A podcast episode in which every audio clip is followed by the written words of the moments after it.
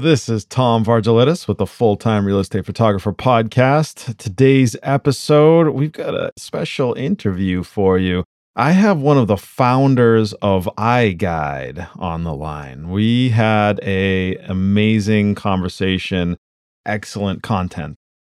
Kevin over at iGuide is going to introduce himself in a minute, but I just wanted to share a couple little tidbits about these guys. I first found out about iGuide when I was at a photo shoot, and the listing agent who hired me had me do uh, just video and exterior images, and they hired someone else to work on the interior. I don't know why the listing agent did that. It was a strange choice, but the photographer was working on their iGuide virtual tour while I was doing my thing, and it was interesting. I've never seen a system like that before. I asked a couple questions and I didn't think too much about it until a couple of years later. I had a chance to visit the world famous PFRE conference. Its inaugural year was 2019. So that was the first ever event. I met with Michael, and then Michael introduced me to Kevin. These guys and their team over at iGuide have made a really interesting piece of technology that I think you're going to like. It is very similar to Matterport, and I've been talking about Matterport for a long time now. If you're a little bit familiar with Matterport, but you haven't really used it or anything, while we're talking about iGuide, we're also talking about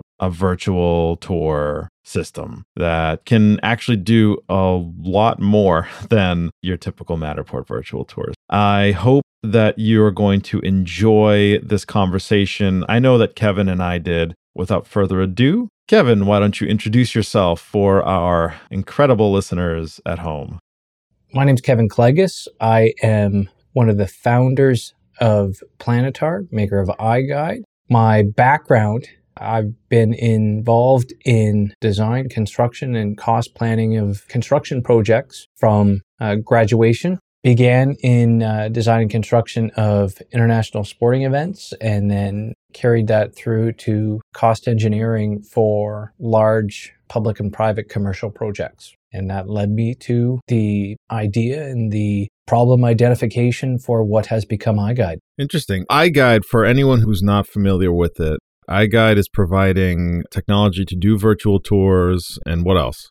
Our elevator pitch is we are a property documentation system combining our own iGuide camera system and our own software. Photographers can take our camera out with them to site and use it to capture visual and spatial data that we translate into fully immersive 3D tours, floor plans, room measurements, square footage calculations, and photographs. Mm-hmm. And there's not a ton of other people that are doing this either, right? In terms of um, competition in the marketplace, would you say there's only like one or maybe two other companies that are doing something like this for uh, real estate? Yeah, I would think there are one or two significant competitors in the space. There are a lot of competitors, uh, both direct and indirect, in that virtual tour category from do it yourself right up to professionally made services. By way of a floor plan and measurement technology, we do stand very much on our own in that space. Okay. As you know, and as many listeners of the podcasts know as well, I do a lot of virtual tours, but I'm using right now Matterport systems.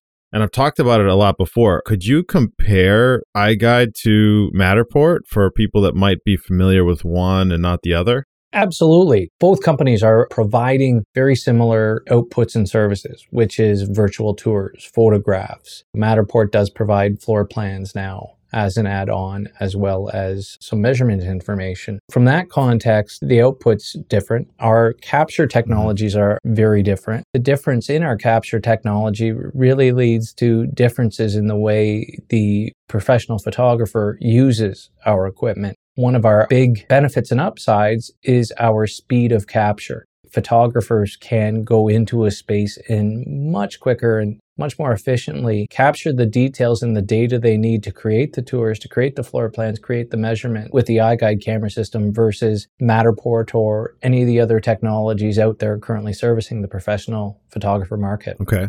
Yeah, speed is really important. Matterport up until a couple years ago was almost unusable with how long it took to do a 3D scan. thanks to a software update, it sped things up significantly. But with the iGuide system, obviously each house would take a different amount of time depending on the house. But how long would like a single scan or a single panorama take? I assume that the iGuide virtual tours are built in a similar kind of manner, right? Like you place the system, you take a scan, you move it, you take another scan. Yep. We are often questioned about that and, and have videos to show how long it is. But ultimately, we can go in, a photographer can go in and, and capture iGuide data, and let's call it a 2,500 square foot home in 20, 22 minutes. That's very fast for a house that size. When I'm doing a house about the same size with Matterport, this is just Matterport alone, it's taking more than 45 minutes to do a house, you know, to a couple thousand square foot, 2,500 square foot. It's taking at least that. So that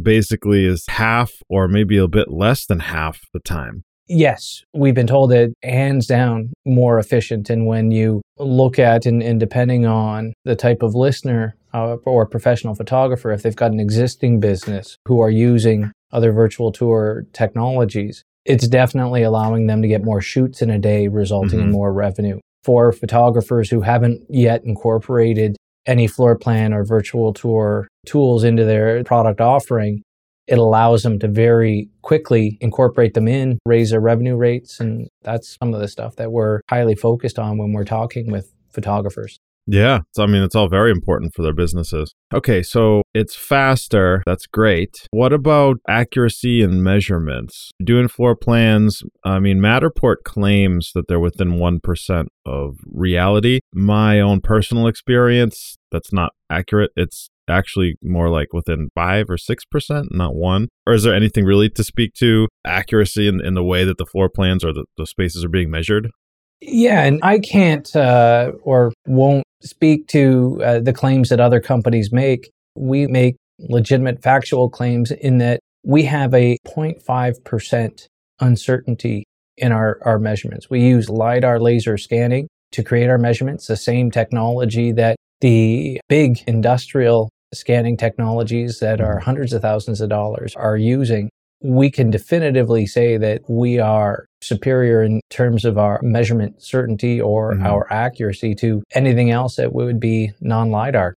Okay. Yeah, obviously, I, I totally understand. Not being in Matterport, uh, you wouldn't be able to say with with any certainty about their measurements. That's just their public claim. I don't know what they've done to back that up. Um, there's probably studies and stuff available that they've done. It sounds like the LiDAR system is much more accurate, or at least it would be more consistent. I mean, when you're ordering floor plans as well, for your average user, what's the cost for that, for processing the floor plans? It's on a square footage basis, very similar to traditional floor planning services. We charge a cost per square foot. Processing costs range two and a half to three cents a square foot for a standard iGuide. And of course, as the size of the properties get larger, we can realize some efficiencies in our data processing. So we pass that on to photographers as well. Okay. Just so I have a complete figure in my head. If, if we were to do that 2,500 square foot listing at three cents, 75... I just jumped, yeah, I just jumped on our pricing calculator for the US. So yes, uh, you're at $75 uh, to process a, well, for a premium, sorry, $50 tw- uh, for a 2,500 square foot property. Oh, $50. Okay. Yeah. Not too and bad. That, yeah. And that includes your floor plan, your virtual tour, your room measurement, your square footage calculations. And those floor plans come in JPEG, PDF, CAD, and SVG formats. Oh, awesome. That's included with the, if you were to buy these floor plans for that particular house, you pay the $50 you'd get that automatically or do you have to request that if you want the additional? No they they're created automatically but links to them are not included in the iGuide report. They're available through our backend iGuide portal so you can log gotcha. into that particular property and download all those files. Okay. What else are we doing with iGuide? You're, you're also providing uh, listing websites for people as well right? The iGuide is a direct link site. One of the things that we really try and focus on is taking the iGuide and embedding it within existing sites or trying to not be the destination, but be the content that drives traffic to the destination. Okay. So yes, uh, single property website hosting, all that. But again, one of uh, one of what we really emphasize in, in partnered with the Canadian Real Estate Association, as well as website service providers, that when an iGuide is created, our content is automatically ingested into that agent's website or that national search destination Mhm. so that all the traffic and all the benefits of people engaging with iGuide is directed to the people who ultimately want that traffic, which could be the agent, the search destination, or the brokerage. It's awesome. Mm-hmm.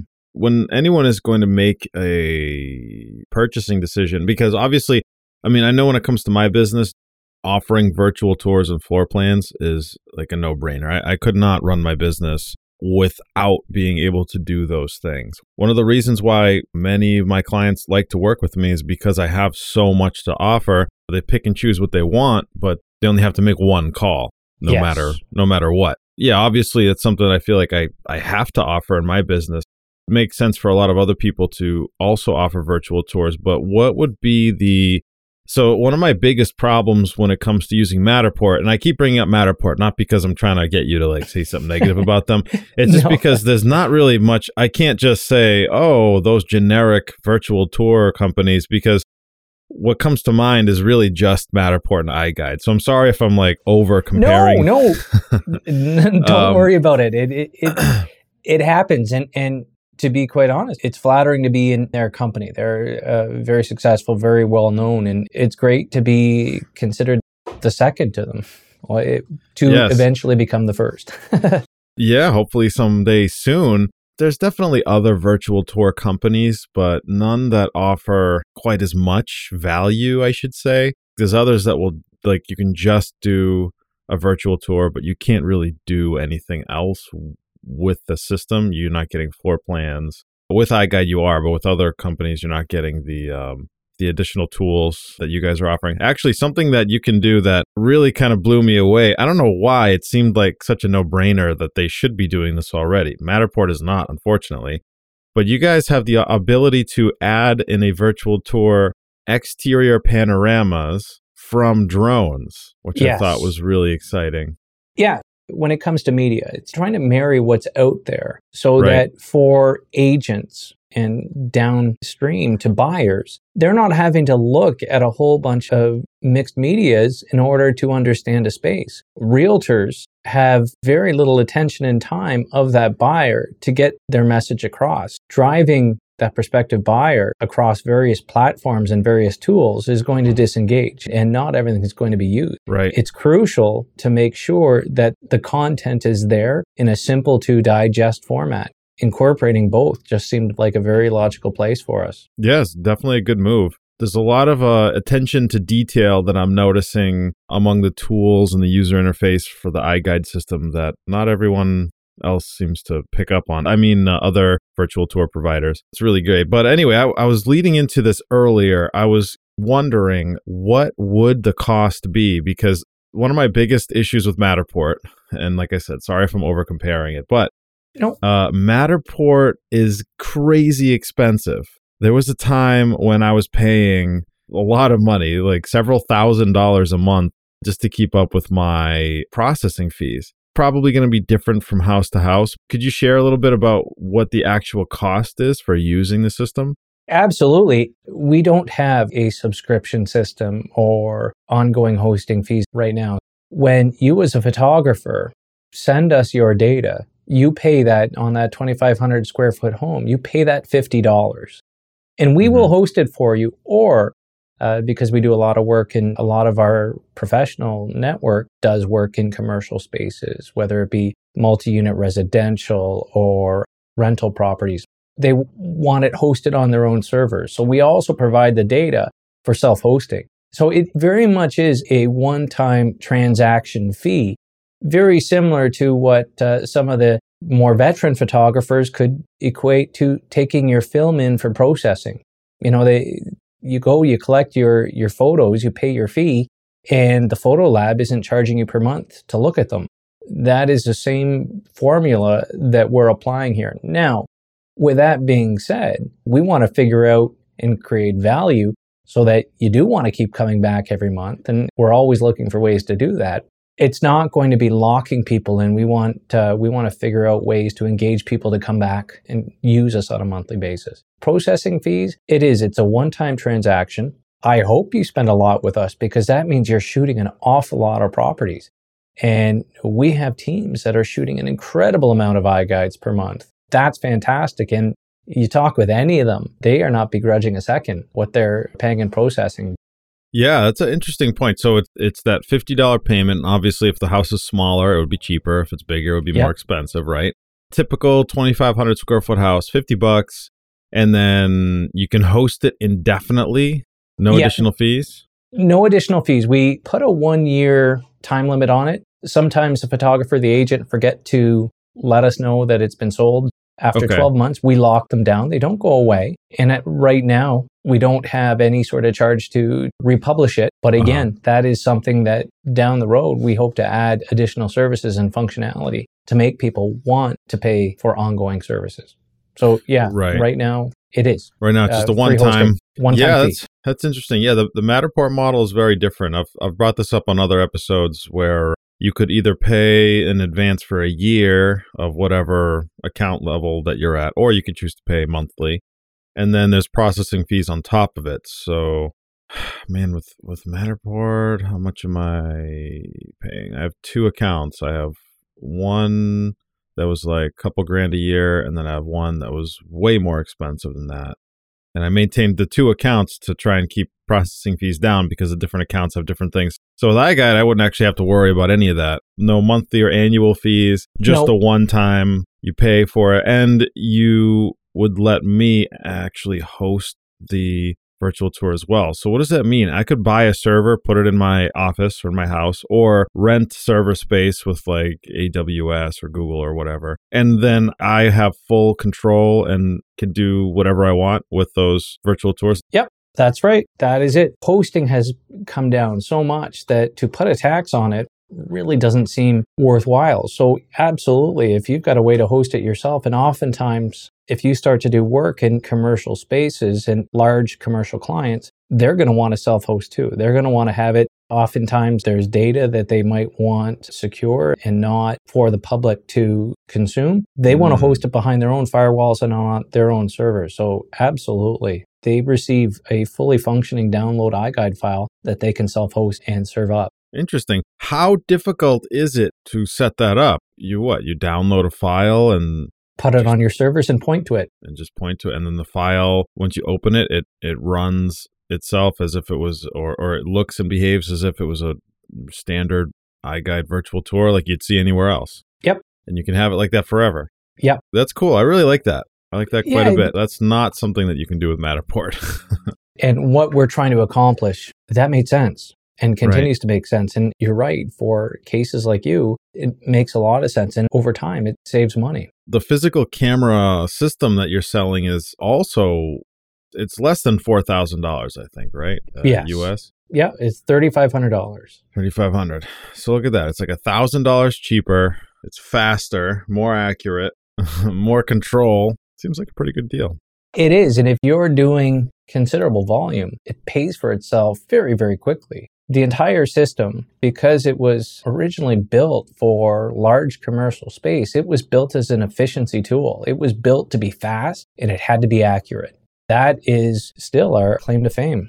we've been talking about the practical uses of the system itself and i know we kind of briefly touched on this but i'm curious as to more about how iGuide gets started itself you mentioned it but i feel like there was a bit more there because you and i were chatting the other day with uh, Yeah. michael and uh, and iGuide has a has a really interesting story as to how it started. Could we could we get back into that? Absolutely. That's what I find most intriguing. Listen to, to some of your podcasts. Big fan of the business messaging you're putting out there and how you're trying to help photographers continue to be artists, but professional artists. When we started iGuide, prior to entering the real estate space, I did not know what a virtual tour was. We had to figure that out. Alex had built the technology and had the early workings of it and I had came to the team with more the needs analysis saying this Mhm. is what I'm looking for this is what I need to have happen and we worked together and put this together and then we were introduced to residential real estate through this technology accelerator that we were working with so we looked at the residential space, the pros and cons, and it looked like a fantastic market. We looked at what was available. in terms of technology, what the marketplace was wanting. I often talk about the National Association of Realtors Profile of Home Buyers and Sellers report. That's the complete playbook. That's telling mm-hmm. you exactly what your clients want. So we built a version of iGuide to address the need of the residential space. We decided in June of 2013 that we were going to run a 12 month pilot to see the commercial viability of the residential space. And we went to market. For us, our goal in year one is if we did 80 homes, we had achieved commercial viability. People were willing to buy it. And we actually finished that 12 months closer to 900 properties. So to say it, it, it exceeded our expectations is an understatement. In uh, June of 2014, Alex and I moved into the business full time because at the time he was a research scientist with a, a company and, and I was still in the cost engineering world. And we had financed a team to go out and run the test. So we moved in June of 2014 and we launched our first full scale local market in Kitchener Waterloo, where we're from. Uh-huh. And then over the next year and a half, we expanded out through another 10 individual markets. And by markets, I kind of I look at markets in, in the real estate space by real estate association. You know, where does that association cover? And that's a market to me. So we expanded out to uh, 10 new markets and really applied the same fundamental business practices to those 10 markets that we did our launch market and had incredible success with each of them. So at that time, we decided to pivot. And in order to continue expanding, we were going to start selling our camera systems to photographers where they simply pay that processing fee and then they go build their own local markets this iGuide professional support is in the core of our DNA because what we like to do is share, hey, this is what we did and we know it works. We know it's not the only way to work, but we at least know that our playbook works and uh, try and help and coach photographers through uh, executing and building their business. And so many of them have been wildly successful beyond their own expectations. It's super yeah. interesting how you guys have have come up to this point. Are you able to share like how how big is iGuide right now? Do you know how many cameras are in service right now and I don't. Michael and, and our sales and marketing team are selling cameras on a regular basis. At this point, we're in 48 US states. We've got Canada covered coast to coast to coast. Mm-hmm. And we're now expanding throughout international markets like Scandinavia. We've got cameras in Scandinavian countries, Germany, you know, Western Europe, Eastern Europe, as well as Australia and New Zealand. That's awesome. Very much a global organization. we're we're trying to be. Hearing myself say it, it's cool. You know, something that started as idea to grow to this point and continuing to grow. Yeah, it is pretty exciting. It's hugely exciting. I mean, I'd say it's been a pretty big success so far, and things are looking up and up over time, right? Virtual tours are super interesting. What's your opinion on the future of virtual tours in general with regards to real estate? Do you feel like this is something that's going to continue to grow in popularity and more and more people will do it, perhaps even demand it at one point in the future? Or do you feel like we're at our peak interest right now? I definitely see it growing. When we looked at the residential space, we looked at the percentage of listings that had professional photography which back in 2012, 2013 was rather low. And the percentage that we're actually using a virtual tour was marginal as a percentage. We've seen the, the most significant growth is when we started in Kitchener Waterloo and, and by default the rest of Canada, floor plans were not a thing. They simply mm-hmm. were cost prohibitive and agents simply didn't have access to them. I know myself personally, I had bought a home that I was going to renovate and I needed a floor plan. So I called an engineering friend and the cost was going to be $1,500 to do a floor plan for my, my 2,200 square foot house. If agents had to, well, there's their entire commission right there. So no, floor plans weren't a thing. And when we launched in our first markets, I thought how exciting we're going to give you floor plans. The agents right. were like, we don't care about floor plans. Nobody's asking for floor plans. We don't need floor plans. So we pivoted. no, everyone wants them. Exactly. And we pivoted really quickly and said, okay, we're selling you virtual tours and we're giving you a floor plan for free. Just that groundswell made it really, without a regulated standard, it became a default standard where agent after agent was saying, you know, I never used floor plans, but my seller saw one on realtor.ca and, and they want one. For their home. So I'm calling iGuide, and then that agent continues and grows with us and grows with us. And I do see uh, considerable growth yet to occur within the virtual tour space. I think the technologies, what's happening, you know, all the cameras that are coming out, all that's doing is, is really driving demand, and more and more agents are going to continue to gravitate towards the technology. Where I see the biggest opportunity for real estate photographers is in the floor plan and measurement space. This is a market segment that really has exploded at a quicker rate than even virtual tours did. And I think it's because, you know, you can talk to an agent and they can love or they can hate a virtual tour. I mean, you can really have right. an, an opinion one way or another, but you can't hate a floor plan. I mean, really, it, it's just basic information and basic understanding. and the premise behind a floor plan is so simple and so logical that they can't hate it. They used to be able to hate, you know, the, the cost behind potentially having to give one. But with the cost of these, with our technology and, and bringing the cost of these things down, I see the biggest growth within the professional photography world being in, in the floor plan and measurement services. Yeah, that's interesting. But I also have to agree. I feel like it's only going to become the standard. Just like how back in the day, a real estate listing, you really only needed a couple photos back when things were kind of printed in books, the old MLS book days.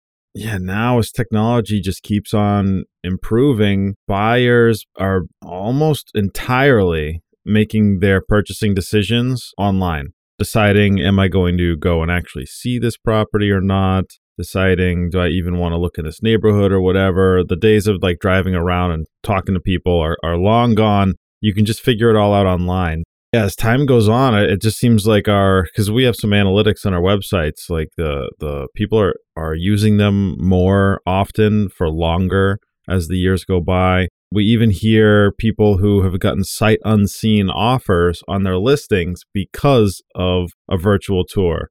Yeah, yeah I and, feel like it's no, I, I agree with you. I think you and like so many other photographers who might run into barriers right now with inventories being low, homes are selling quick and for a lot of money. But really, in that sort of condition, I, as a listing agent, knowing that buyers are going to have a very short period of time to make a decision. They may, as you said, may or may not even have an opportunity to visit the home before making an offer. This is where a virtual tour and a floor plan having that information available to them 24 hours a day where three o'clock in the morning the couple sitting there having to make an offer at eight the next morning can go yeah. and and make very intelligent decisions based on that home. So what you're doing is you're increasing the likelihood of getting more offers. That's part of tipping into the messaging that real estate photographers can use is, is right. there's no bad time for this virtual tour and floor plan technology. That's true even for the people that hate it, it still helps.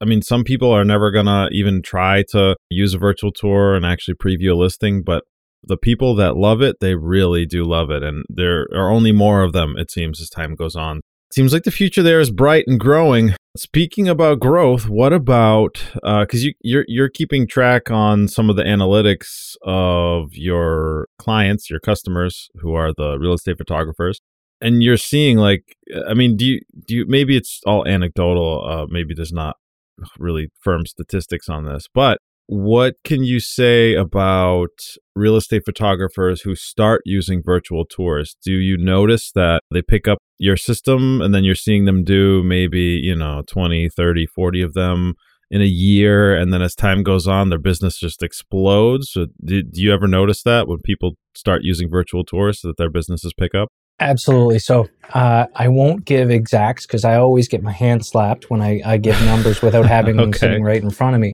I'll share specific stories where we've got a a woman who uh, from Kelowna, BC, who who uh, was a successful real estate photographer who offered photos only. We reached out to her. She bought the iGuide system, and her business doubled. Like in terms of clients and and mm. tours, her business grew by, and I want to throw a number out. I, I want to say, and it's more in a case 100%. study. Yeah, I, I want to say drastically more. Like I, I think, and, and as we're talking, I can actually go. We did it, featured her in one of our success stories because oh, one great. of the things that we like to do is these operator success stories. Her business grew by 250%, but her actual revenue grew by more than 350%.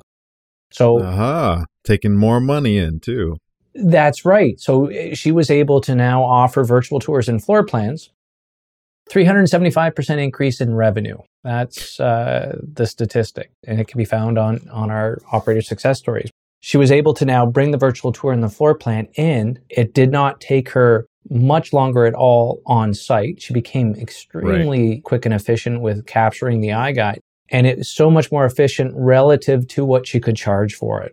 Not only did she grow her client base, but she grew her share of their wallet per listing. And right. that is what you want to see happen. That does, that happens time and time again. We've got other teams within the iGuide Professional Network who had used some of these other uh, virtual tour technologies as part of their business. And, and they were successful with them. They were making money. They were growing their client base, but there was still a deviation between what they could do and, and what they are doing. And that is where the value of our time and efficiency came in, where incorporating mm-hmm. our system into their workflow gave them the opportunity to fill photographers up with more appointments per day thereby increasing their revenue and their profitability. Absolutely. The iGuide system incorporated into an existing real estate photography business will add value, but also looking at starting a real estate photography business. iGuide technology, being able to walk in as a complete media solution with photography, virtual tour, photos, measurements, areas, uh, is enough to get you those initial appointments or, or right. conversations. Right. Yeah. That's a that's a huge thing to be able to offer, especially in a super competitive market like real estate photography, where anybody can be a real estate photographer. Which is a good thing because I think everyone should be a real estate photographer.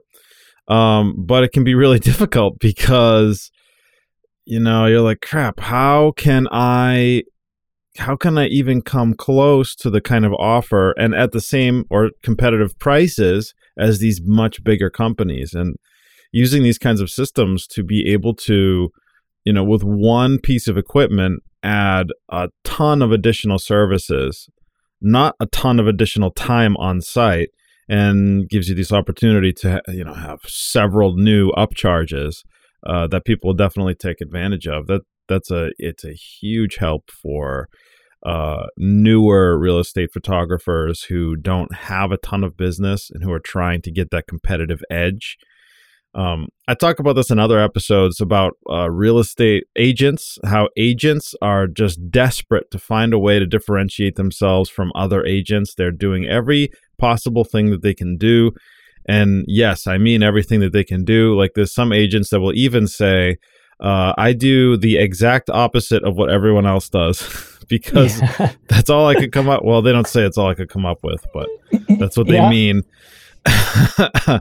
um, and you know in the real estate photography space um uh, there's uh, less of a quantity uh, of uh, compared to real estate agents but still uh, when you're when you're one of several others offering a similar kind of a service um, you might not be that real estate agent that will just say, well, people say don't put photos of your family on the wall, I'm going to put photos of family members on every single wall.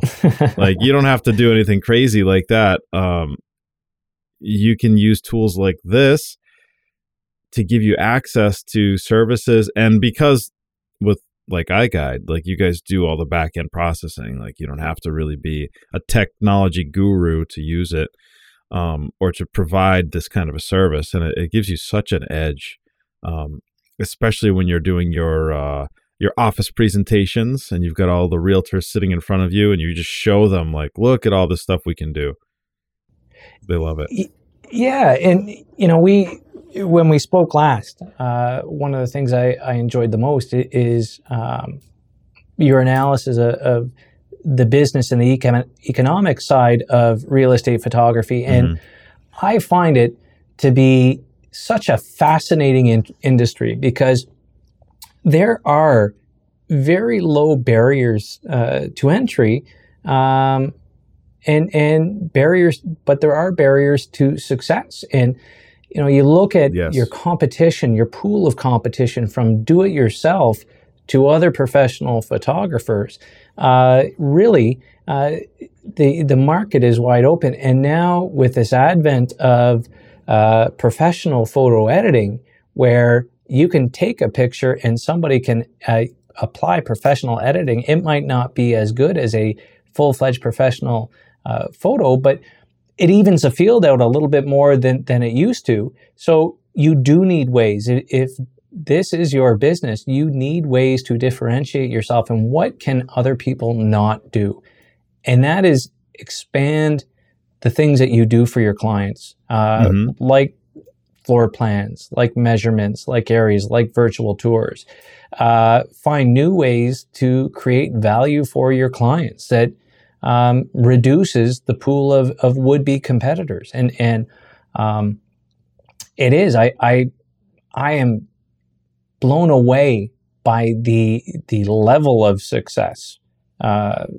photographers in this industry are having. Like, absolutely amazed where there should be a university program because this is definitely a job you'd want to get into. Yes, uh, it can be extremely lucrative, but uh, the I mean to address that idea, the it, it, it's it's pretty similar in other businesses too. Um, you know, the the more people that you interact with and, and meet, you kind of notice that there's like there's different levels of doing things of there's different levels of productivity and performance and intelligence and you know there's some really smart empowered and and and uh, you know very very uh, interesting people in the world. Um, but you know maybe they'll live at like this certain lifestyle. And then you meet someone who's like 10 levels uh, above.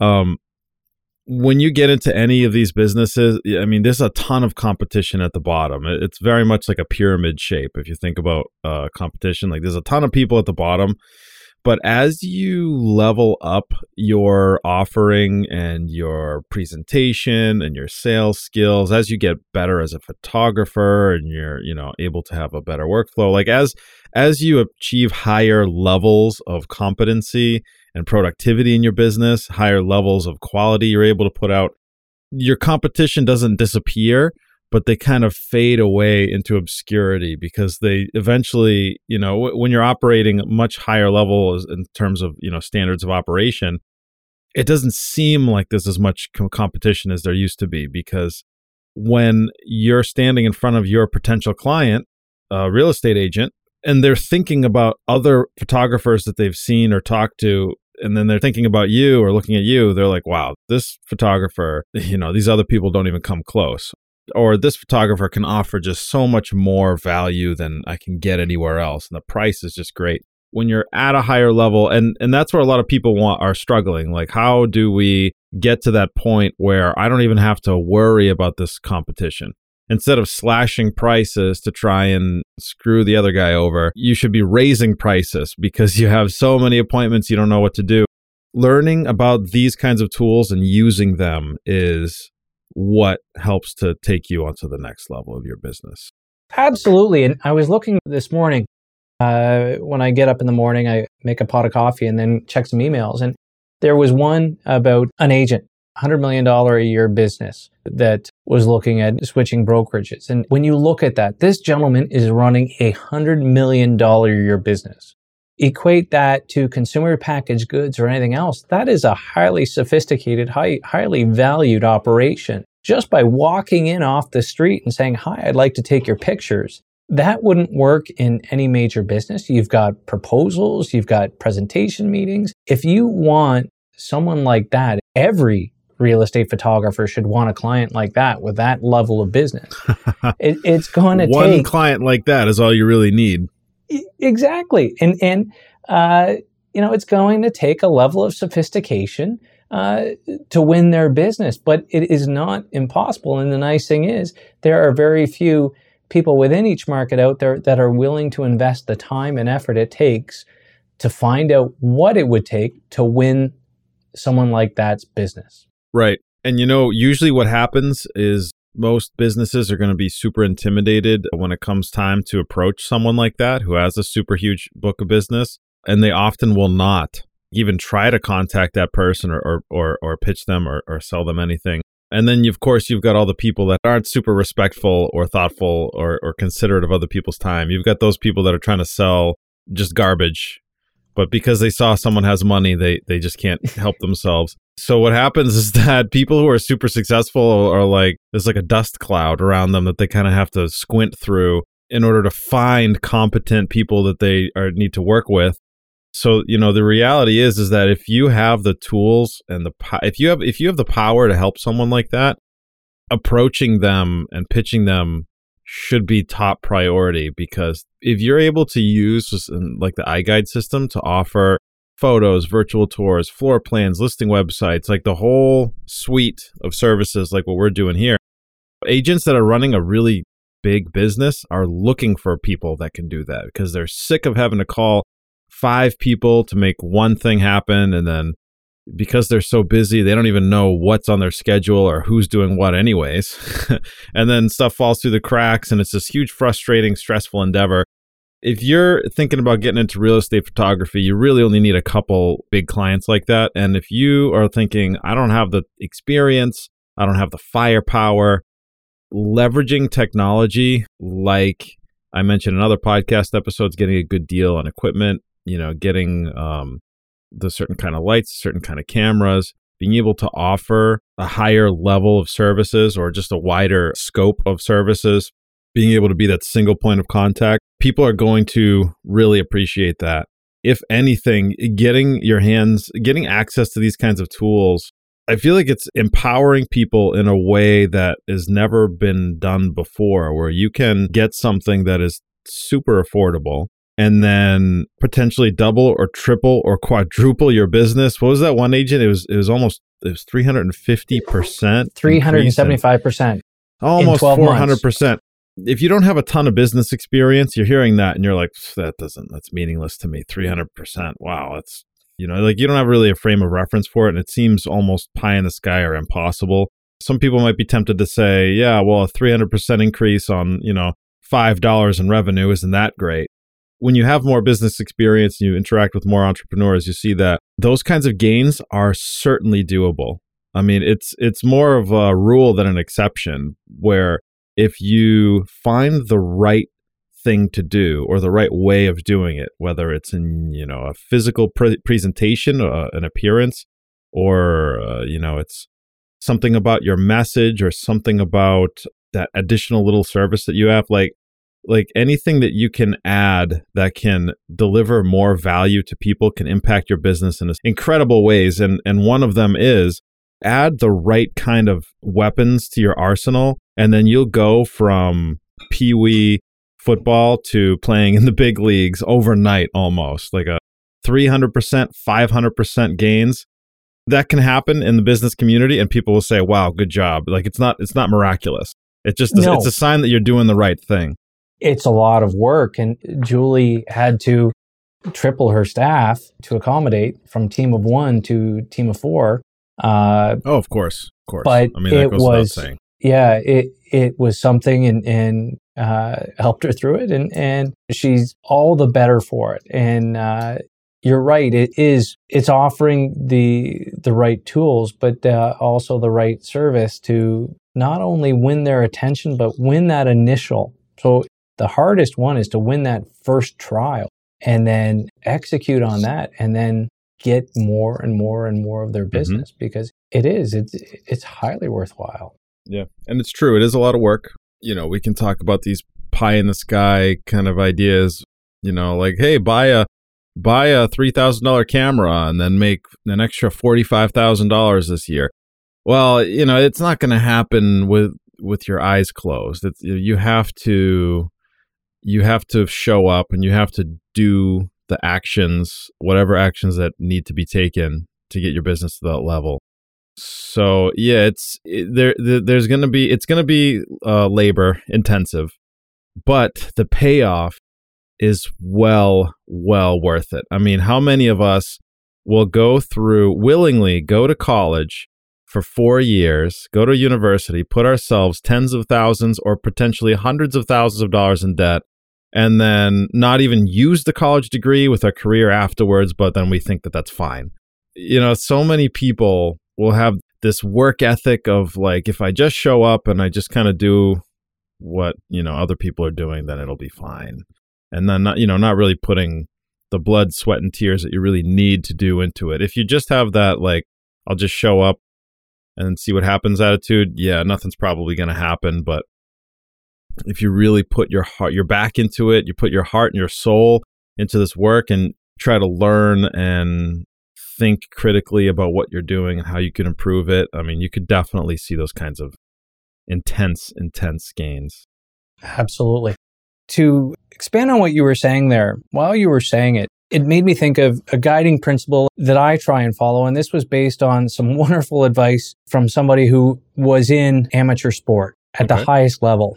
She told me that if you want to, the greatest way to eliminate the greatest amount of competitors is to be better than average. And she said, to yes. be above average is less than 1%. She said, if you find out where the 50% mark is and you do 50.1, you've already eliminated half the competition. So right. now you look upwards and you look at where's the next half? Where's that half? And then focus on where do I want to be now? How do I look at them and just be a tiny bit better than them? I might mm-hmm. be good enough to be just as good as them and then rely on charm and good luck crossing the finish line that day to mm-hmm. beat them. But it really is that you don't look at it and say, I have to give it 110% or I'm going to offer 100% start out with these small incremental goals of reducing competition and very similar to your pyramid. You look at what the expectations are from the clients at each of those levels and set a goal to be better than that. And once you get above that, then be better than that and better than that. And, and that's the way you can climb up and really build these successful businesses. It's so interesting how people think about competition too. I was I was just talking to a photographer the other day and like I could not get through to him no matter what I said or how I said it. I kept trying to explain this concept that competition only matters if you're competing with other people. But if you just are focusing on you doing your own thing, focusing on improving your systems for you and not worrying about what everyone else is doing, he just was like, "Oh, but there's, you know, my competitors, I can't let them get ahead." Yeah, but if you do like what we're saying here. Like if if you are slightly better than average, then you're going to stand out instantly. And you can be slightly better than average with only doing slightly more work than the other guy. So, you know, without having to really break your back or do anything crazy, you can create a business that delivers way more value than the one next door. And then people will start to gravitate towards you naturally. If you want to take things really far and you're saying that, you know what, 51% isn't good enough. I have to, whatever I'm doing, I have to do it as best as anyone can possibly do it. I mean, perfection might be an impossible or an unrealistic uh, goal, but if that's the standard that you're holding yourself to, and then everyone else is thinking, oh, there's so much competition. What do I do? Instead of growing their business, they're just worried about what everyone else is doing. Everyone's worrying about everybody else. They're wasting time and they're going to stay down with that level wherever they're at. And then you, by practicing, by leveraging your the work that you can do using technology automating certain business processes if you can to save yourself time. Like as a single entrepreneur you can build a business and a quality of life that you're not just proud of but that you could not get in any other manner than if you had done it for yourself. But it's so difficult to get that message across in a way that actually influences people's behavior. That's like the biggest challenge that I face. Okay, say whatever you want. I mean, I don't even have to change your mind. If I could just get you to do the things that will quadruple your business's revenue, then I know you'll be a believer. Yeah. And I think with you and mentoring and coaching other real estate photographers is, and even what we try and do with our new iGuide Pros is set things up in palatable bites. Say, try this, and then let's look at the results of that. Okay, we've achieved success. Now let's move on to the next thing, achievable success. So instead of shooting for the moon right away, uh, let's set up some small semi goals and track the results on those. And when everybody, when you start to see success in something, you want more of it. And that's the goal. So uh, let them see some measure of success and, and achieve it and build and grow based on their the own inertia of that success that they feel, that pride that they feel in achieving it. And I feel you. We we went through in, in our conversation some of the these pains of, of trying to engage and encourage photographers to go after it because it's out there. The business is out there. It's just yes. how do you yes. how, how do you get them to step outside their comfort zone and go after it? yeah, it's a it's a interesting conundrum to be in the situation where you want more for some for other people to have than they even want for themselves. yes. It's uh it's kind of weird, but you know, um you also have to I mean to fully kind of understand that situation, you also have to for me, I mean, I I haven't always been an entrepreneur and I haven't always been someone who could make anything happen at all. I spent the beginning of my professional career as an adult life. I, I joined the military because I didn't think that I could like do anything else with my life. And you know, I remember those times of how I would think and things that I would do when I would hear kind of uh, you know, messages like this.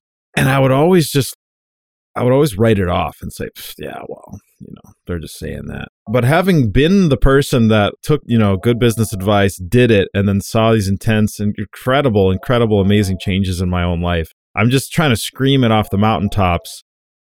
You almost have to go through all the pain and suffering that it takes to learn that kind of a lesson. Um, because not everyone, like some people are going to be like how I used to be. They're going to be not receptive to that at all. You're going to tell them something and be like, look, if you do this, you're basically guaranteed to get a certain kind of result. I mean, maybe you're not going to be the next Mark Zuckerberg, but you're going to have a very good life. it's still, you know, sometimes people just won't listen to it. It's like this weird mindset where because it's unfamiliar to them, they would rather, it's like you see a dollar bill on the sidewalk and then you step over it to reach down and pick up a nickel. Yeah. You know, you're like, yeah, I'm not super familiar with that. I'm not going to pick that one up. I'm going to go and do this other thing that's that's way less lucrative. You know, when I'm trying to teach people when I say teach or when I share this information, my goal is not just to give you information. My goal is to change your behavior.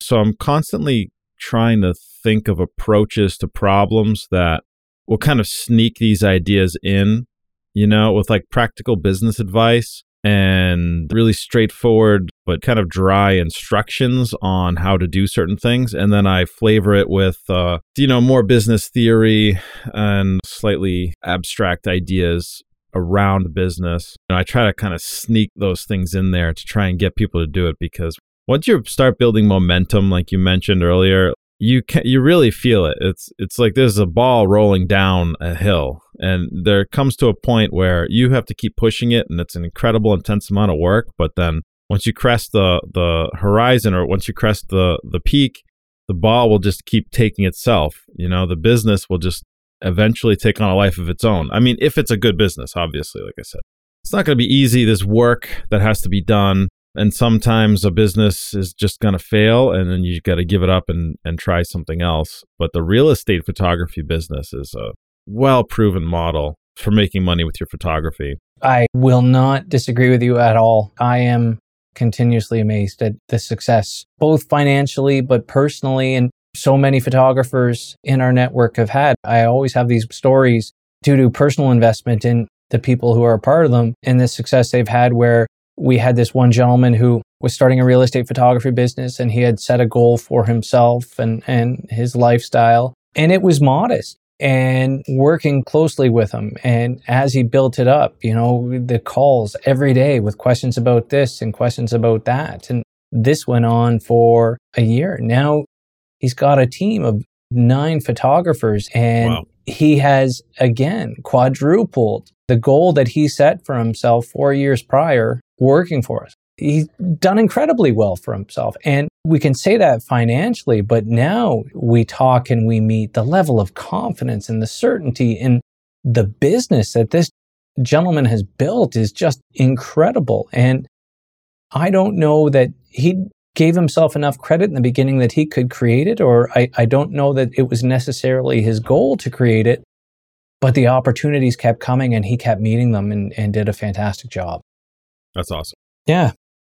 That's no, awesome. that that's part of the rush of uh, one of the greatest things about doing this is celebrating uh, the success of pros within our network, which is why we did the the success stories. You know, yes, to hear these things and to be able to turn around and go through an email from a year and a half ago from a photographer based on a, a phone call we had and then reshare it with them and say, where are you now compared to that person? And have that conversation. It's phenomenal. It, it, it's so, it's a rush unto itself. Yes. Yeah, it can be a lot of fun. I know exactly what you're talking about.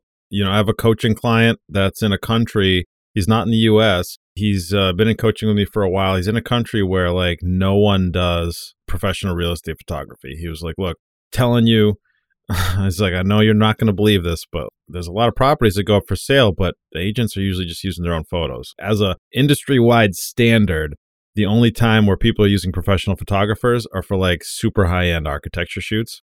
Yeah. Uh, and he was in a situation where he's like, I can't even get my business started. He's like, there's, there's no way I can do it. He's like, what are my options? Working with him, we were able to get him in a position where he followed i'm not going to recount that all here i have whole episodes on like what i want people to do and, and what i do in my own business but we got him doing the right actions and he goes out and after his first couple presentations he's now got he did a couple big offices. He got he got lucky and he got meetings with bigger offices with really high producing agents. Just a couple presentations and he now has a pipeline that's so full he doesn't know what he's going to do with himself. He's he's got like all these appointments coming in when he was so insistent. He was like, "No, it's not not going to work. It's not going to happen. I have to figure something else out. Maybe I'll start a photography editing biz service or something like that." But yeah, that was that was so fun and and so exciting. Like this is impossible task that no one can ever do. We made it happen, and and yeah, that's I mean that ultimately like like that's what the point of doing any of this is really about to provide a lot of value to other people, but in a way that you know they're not just going to say, "Oh wow, this is nice, thanks," but so much value that people look back on it and say, "You know what? This was essential for my success. I'm sure you have that experience in iGuide. Giving people this kind of technology, they'll probably, especially that that client that made that huge improvement in her in her business, you know, she'd probably say like, if I didn't have the iGuide system, I never would have made it here. Doing that and paying the bills is is uh, it's very satisfying to say the least. Absolutely. Even even this morning, I had coffee with one of our local teams, and he prior to he was doing real estate photography, but he was also uh, he was a videographer, so video was a big part of, of rolling out his real estate photography business. He was doing corporate videos and things, and and mm-hmm. uh, we hadn't connected since the new year, so we decided to get together for a coffee. and And I said, "How's everything going?" And he said, "You know, it it's gangbusters. He's he's now got uh, four photographers um, on his team, and they have all moved exclusively into uh, real estate photography. He said we had to give wow. the corporate business up uh, because our, our real estate photography um, business is is our number one, and and it's keeping everybody busy. And he said. I don't even know, Kevin, if I can call our, us a photography company anymore. I think we're a measurement company because uh, when I did the books at the end of the year, you represented a vast majority of, of my service and service fees. So he said, Am I a photographer or am I a floor planner? I don't know. Uh, but either way, I'm glad with the way things are going. It's interesting when a resounding success can cause identity problems. yeah. And, and, and that is, uh, th- that's come a, a few times where people have said, you know, I don't know if I'm a, a floor plan company or a photographer anymore because 75, 90% of, of the, the orders coming in uh, have iGuides on. So what do right. I call it? Right. Always say, hey, every 100% of your orders require photography. So uh, exactly, exactly. You're still a photographer. You just have a very lucrative uh, measurement business that accompanies your photography. Yes. Well, let me uh, let me let me share. Uh, this is a bonus pro tip for all the listeners at home. Um, if you get to a point in your business where you're having a crisis of personal identity, you're doing the right thing. That's not a bad sign. it just means that you're not, you haven't landed exactly where you thought you were going to when you got started. And that's okay. the business can evolve. And like I said, eventually it'll take on a life of its own. I mean, if you still have a camera, call yourself a photographer if you want to.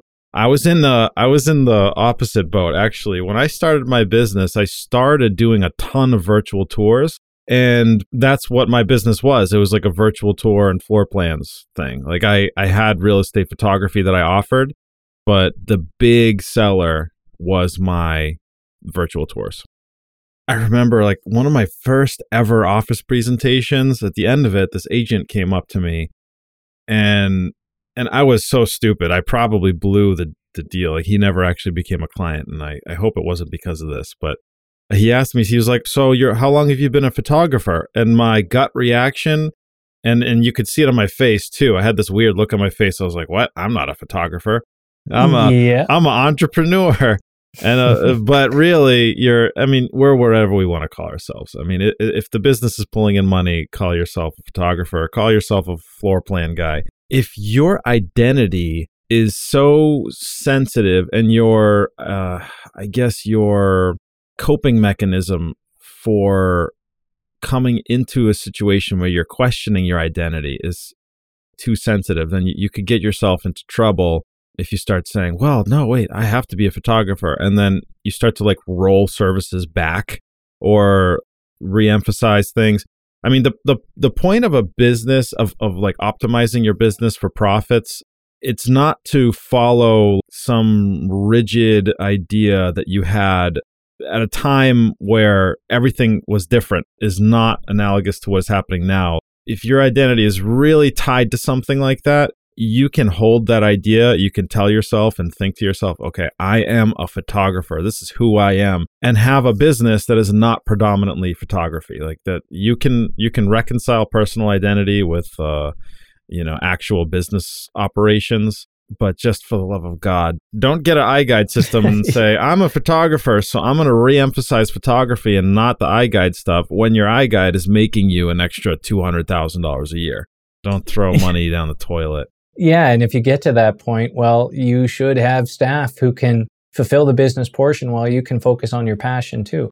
Uh, yes. You know. Yes. So, some of these guys, uh, and and even a member of our team who was at one point one of our photographers. You know, we've got uh, one gentleman who who's got uh, five photographers who really do the day to day photography for him, but he still allocates a few uh, shoots, a few tours a week to himself so he can still say That's to awesome. clients, "Hey, I you know, I I am still a photographer. I might not be doing as much of the work, but I still understand the needs. I still understand the business and I still get out there and talk with realtors clients when right. I'm on site. So, you know, you can be whoever you want, but you've now put yourself in a position where you can decide who that is. Yes. Yes, you have the control to do that. I mean, in my business, so I can keep a personal relationship with most of my clients. I will call them after each photo shoot. A lot of these people I've never even met, but I still will call them and say, "Hey, you know, this is Tom with so and so." So like, you know, I still have my face on the. So there's there's ways of um of coping with these situations because as your business grows and if you're running it right, it will grow. Even if sometimes even if you're running it not so right. It'll still grow. It'll be like a, a false positive. It can still grow. The way that you run your business also needs to change. There's a really good example of this that I like to use with someone that most and most people have heard this name, Warren Buffett. If you haven't, then you should get out of the rock that you've been living under for the last 40 or 50 years. This is the world's most famous and potentially, arguably, one of the world's greatest investors. And Warren Buffett was not doing the same things that he was doing today as he did when he got started, but he is still super crazy successful. Why? He changed his tactics as he grew to fit the needs of whatever, you know, modern issue he was dealing with. Back in the day, he was a stock investor and he had his own little hedge fund that he was kind of a part of and he worked at a stock brokerage. But as he started becoming super crazy successful, he uh, he teamed up with uh, Charlie Munger, I think is his name. Yeah. And um and they do what they're doing now, which is some people will call it a hostile takeover. It's not quite. They'll buy a controlling interest in a company and they will optimize whatever they'll they'll plug in whatever services that they need they'll put in a CEO that's going to be just perfect for that company they'll make some sort of optimization for the company and then they'll you know check in once in a while but they mostly let the businesses run themselves if they kept trying to do the same thing that they did or that that Buffett did when he first started on day 1 he would not be as famous and successful as he is today he did some what did they call it value investing or something like that his mentor was uh Benjamin Graham that wrote The Intelligent Investor, if I remember correctly. And um, the technique that they used to make all their money 30, 40, 50 years ago, 60 years ago, it, it wouldn't be as effective as it was. But you'll never know what'll be the best thing to do a year or 10 years from now until you're there dealing with the situation. So, top performers in the world will do it. And we should do it too. As our business is growing and changing, we need to change with it and constantly improve it. Absolutely. That was great. Wow. Uh, we. Uh, yeah, we chewed up a lot of time here. yeah, um, I, I, I just looked down at the clock and went, "Oh, your poor editing." That that was a lot of fun. Yeah, hour and a half. I mean, we yeah we can wrap it up uh, right now if you wanted to. Is was there a couple other things that you wanted to bring up on the call before we actually wrapped up? I know we're using this and leveraging this as a, a exposure for for iGuide. But yes, what what I found most exciting is, is really talking about uh, the business challenges, and and I think if we can make everybody more professional and and have this conversation, uh, I'm I'm biased as one of the founders that uh, I believe that iGuide will make professional photographers better. So anybody who can become a professional photographer will eventually gravitate towards our tech and say, this person, uh, iGuide can make me more money. So I just want to help this whole notion of treating this like a business. And, and your points are key that the more artists and photographers recognize that they are also business people, the better they're going to be. And, in uh, yes, yes, that's what I enjoyed it. Yeah, the better they're going to be. In fact, I, I I've literally written a book about how everyone is like a business. The book is called You Are a Business. And I compare a lot of the um, physical attributes and some more abstract concepts, but I analogize them and compare them in a way where you can look at a business and a person in very similar lights. A person and a business have uh, just like a really short checklist like they both have uh, phone numbers. We both have addresses. We both have tax id numbers and we both pay taxes. We both have people that we interact with on a daily or hourly basis we have uh, things that we need to do or that we want to do in our communities businesses and people can be very very similar and i know in the united states legally they're treated very similar i can't speak to, to uh, canadian law but i'm sure it's it's going to be uh, pretty close to what we have here. Like a corporation has similar rights to a person.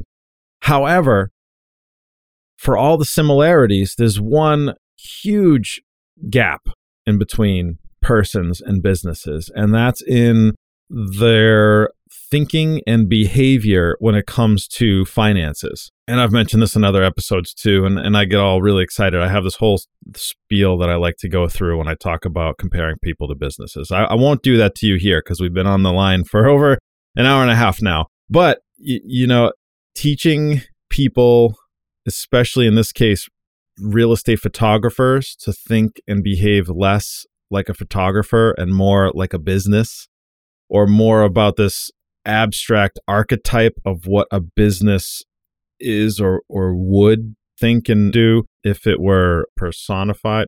Once you can get people to think and behave more like a business, or at least to become aware that, yes, I have a product that I offer people, I can take actions and think about things in a way that is going to make me more money, uh, is going to help me keep my costs down, that is going to help me to continuously make decisions that are going to help grow the business. You never will know exactly how the future will play out. You might never know the perfect answer, but with the right level of critical thinking and maybe a little experimentation and risk taking, you can find the the path that leads you to the most personal happiness and satisfaction and financial dis- uh, success.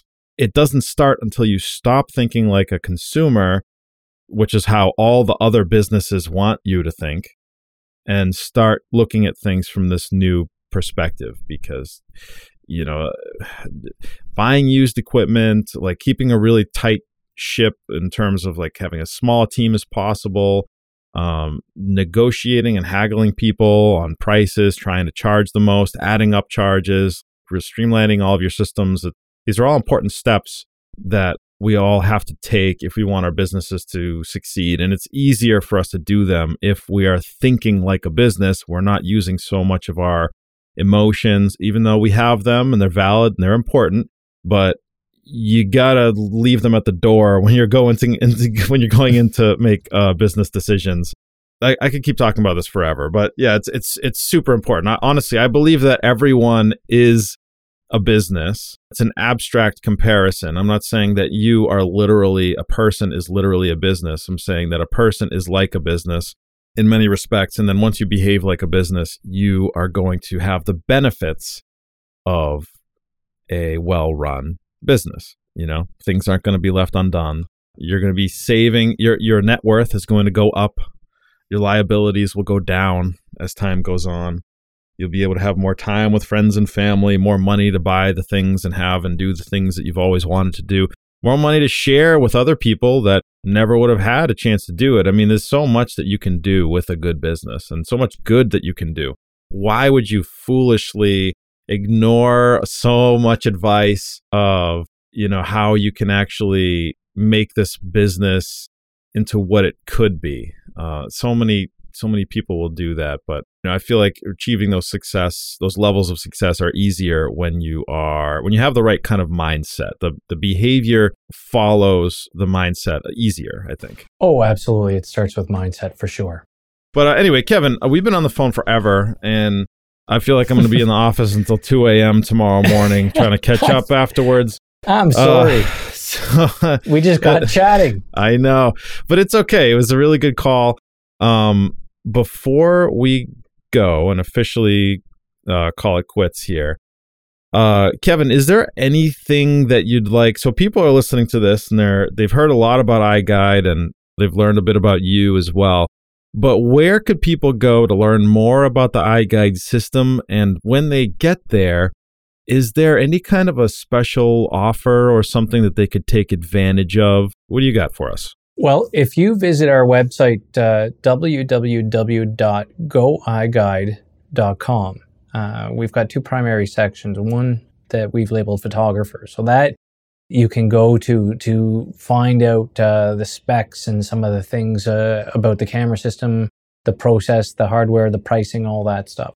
Got another section uh, called iGuide, which is geared towards not only photographers but end users to understand the final output. What are we creating uh, in understanding that? And then take a look at our resources section where we talk about marketing materials. We walk people through our training process for the camera system because it can all be done using video and online, mm-hmm. uh, as well as a marketing catalog and things. Unfortunately, I'm not involved in the sales process. So, Michael uh, and our team of, of iGuide sales and uh, marketing professionals could tell you about special offers, but mm-hmm. I, I do know there are some things that they could do, possibly include a few complimentary tours to get you started to build that portfolio up. I, I think there's some things that certainly can be done to help get photographers interested in our system started. And it really starts with by building that portfolio. Yes. Yeah, that uh, those are, are things. And what would I want to say to real estate photographers? Well, I guess if I were talking to a new real estate photographer and pitching iGuide, I would say take a look at the system because it really is an opportunity for you to um, distinguish your business, to open doors, uh, and to create new paths to revenue. For the existing photographers, I would say talk to any member of our sales team, get into the mechanics of your business and find out can we make you more money? Can we save you time? Can we improve whatever that thing is in your business that you want to do better at? And, and if we can't, then don't look at us. But if we can, which we believe we can because we're doing it in case after case after case, mm-hmm. it warrants taking a look at. I'd say it does for sure. One one other question. So this is a this is an expensive system. I mean, it's not as expensive as others, which is a huge benefit. Some people might not have cash on hand to dive in and actually buy the system. Is there a way that interested photographers could get their hands on one and try it out? Do you do conventions where you have uh, iGuide system that people could play with, or do you have um, are there rentals available for people or anything like that? Do you have a pretty good return policy? What about those photographers that would be like, I'd love to add this to my business, but I'm worried that I don't want to have to buy it and then I'm, you know, I'm out the money if I don't like it or if they'd maybe like to try it out first before they actually purchase. We have a return policy. We also have uh, financing uh, programs available as you would know in, in even the camera system, it is a fully calibrated uh, system that when it leaves our doors, our engineering team has calibrated the camera, mm-hmm. certified mm-hmm. it. So we're not often sending them out for loaners, but uh, it would be a question that I would put to our sales team and, and find out what's available. But I know upfront, yes, we've got a, a return policy and we've got a number of financing vehicles available to photographers okay. to to, to get know. into the system. Yeah. Yeah, that's important. Excellent. Excellent. Kevin, thank you so much for spending this time with me on the call. I appreciate it too. Having learned about your podcast and listening to a few of them, I love what you're doing. I love what you're offering the community wish you absolute success, not only in your real estate photography business, but in the success uh, of this podcast uh, and your coaching, whatever that may be, because I think you're you're providing a valuable service to the community. And thank you on behalf you of all for it. thank you very much. That was the episode. Kevin, thanks again so much for coming onto the show. It was a lot of fun. In this episode, we interviewed a business but there are still plenty episodes where I'm interacting with you, the listener, either answering your questions that you submit over Instagram or email. I'll get into contact details in a second. Or I'm interviewing you over the air on a recorded call. If you have listened to this episode and you have some more questions about iGuide, or if you are a photographer or perhaps not even a photographer yet, but you're interested in it, you're interested in the space, you can reach out to me and ask me questions directly. I don't answer every single one on the podcast. Sometimes I'll just refer you to another episode that I've already done in the past.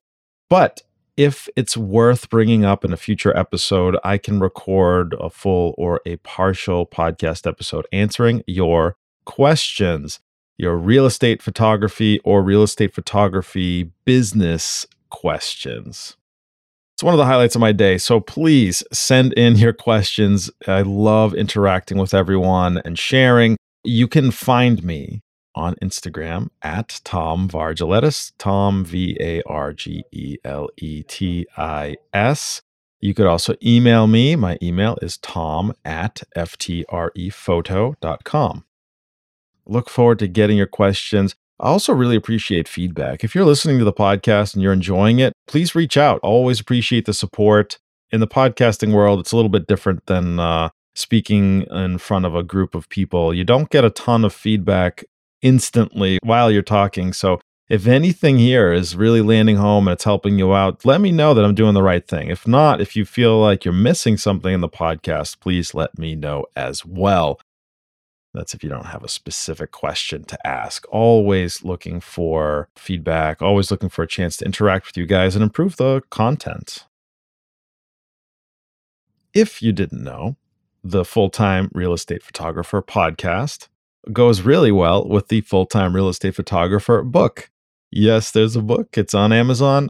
If you just search my name, you're going to see my other books. I actually mentioned one of them earlier in the podcast, but if you want to see the one about real estate photography, that's what we care about here, right? that's going to be full time real estate photographer. Same name as the podcast, same cover image as the uh, podcast as well. So it shouldn't be too hard to find. It's on Amazon. If you're feeling like this podcast and the book are just not quite enough for you, if you're still missing something or you have a specific and unique issue to you, if you need more, you can reach out to me for coaching. Yes, in addition to running my real estate photography business and all these other exciting things, we are also offering business coaching. And as you've been listening to the podcast, you know that I put a lot of emphasis on the business side of the business. And here we were talking with Kevin from iGuide, who is very much involved on the business side of the business, not even a real estate photographer. And he was talking about the benefits of the information we're sharing here in the podcast. But even if you need more or you need that custom one on one solution, then you can ask about coaching. What is coaching? It's going to be a lot of uh, communication, one on one communication, potentially group sessions as well, where we are dealing with specific issues in your business, try and make you more money, get you more personal time so you can actually enjoy all that money you've been making, uh, and just to help take everything up a notch or two or 10. So, if you're interested in real estate photography business coaching, you know how to find me. Kevin, thanks again. And everyone else, thanks for listening.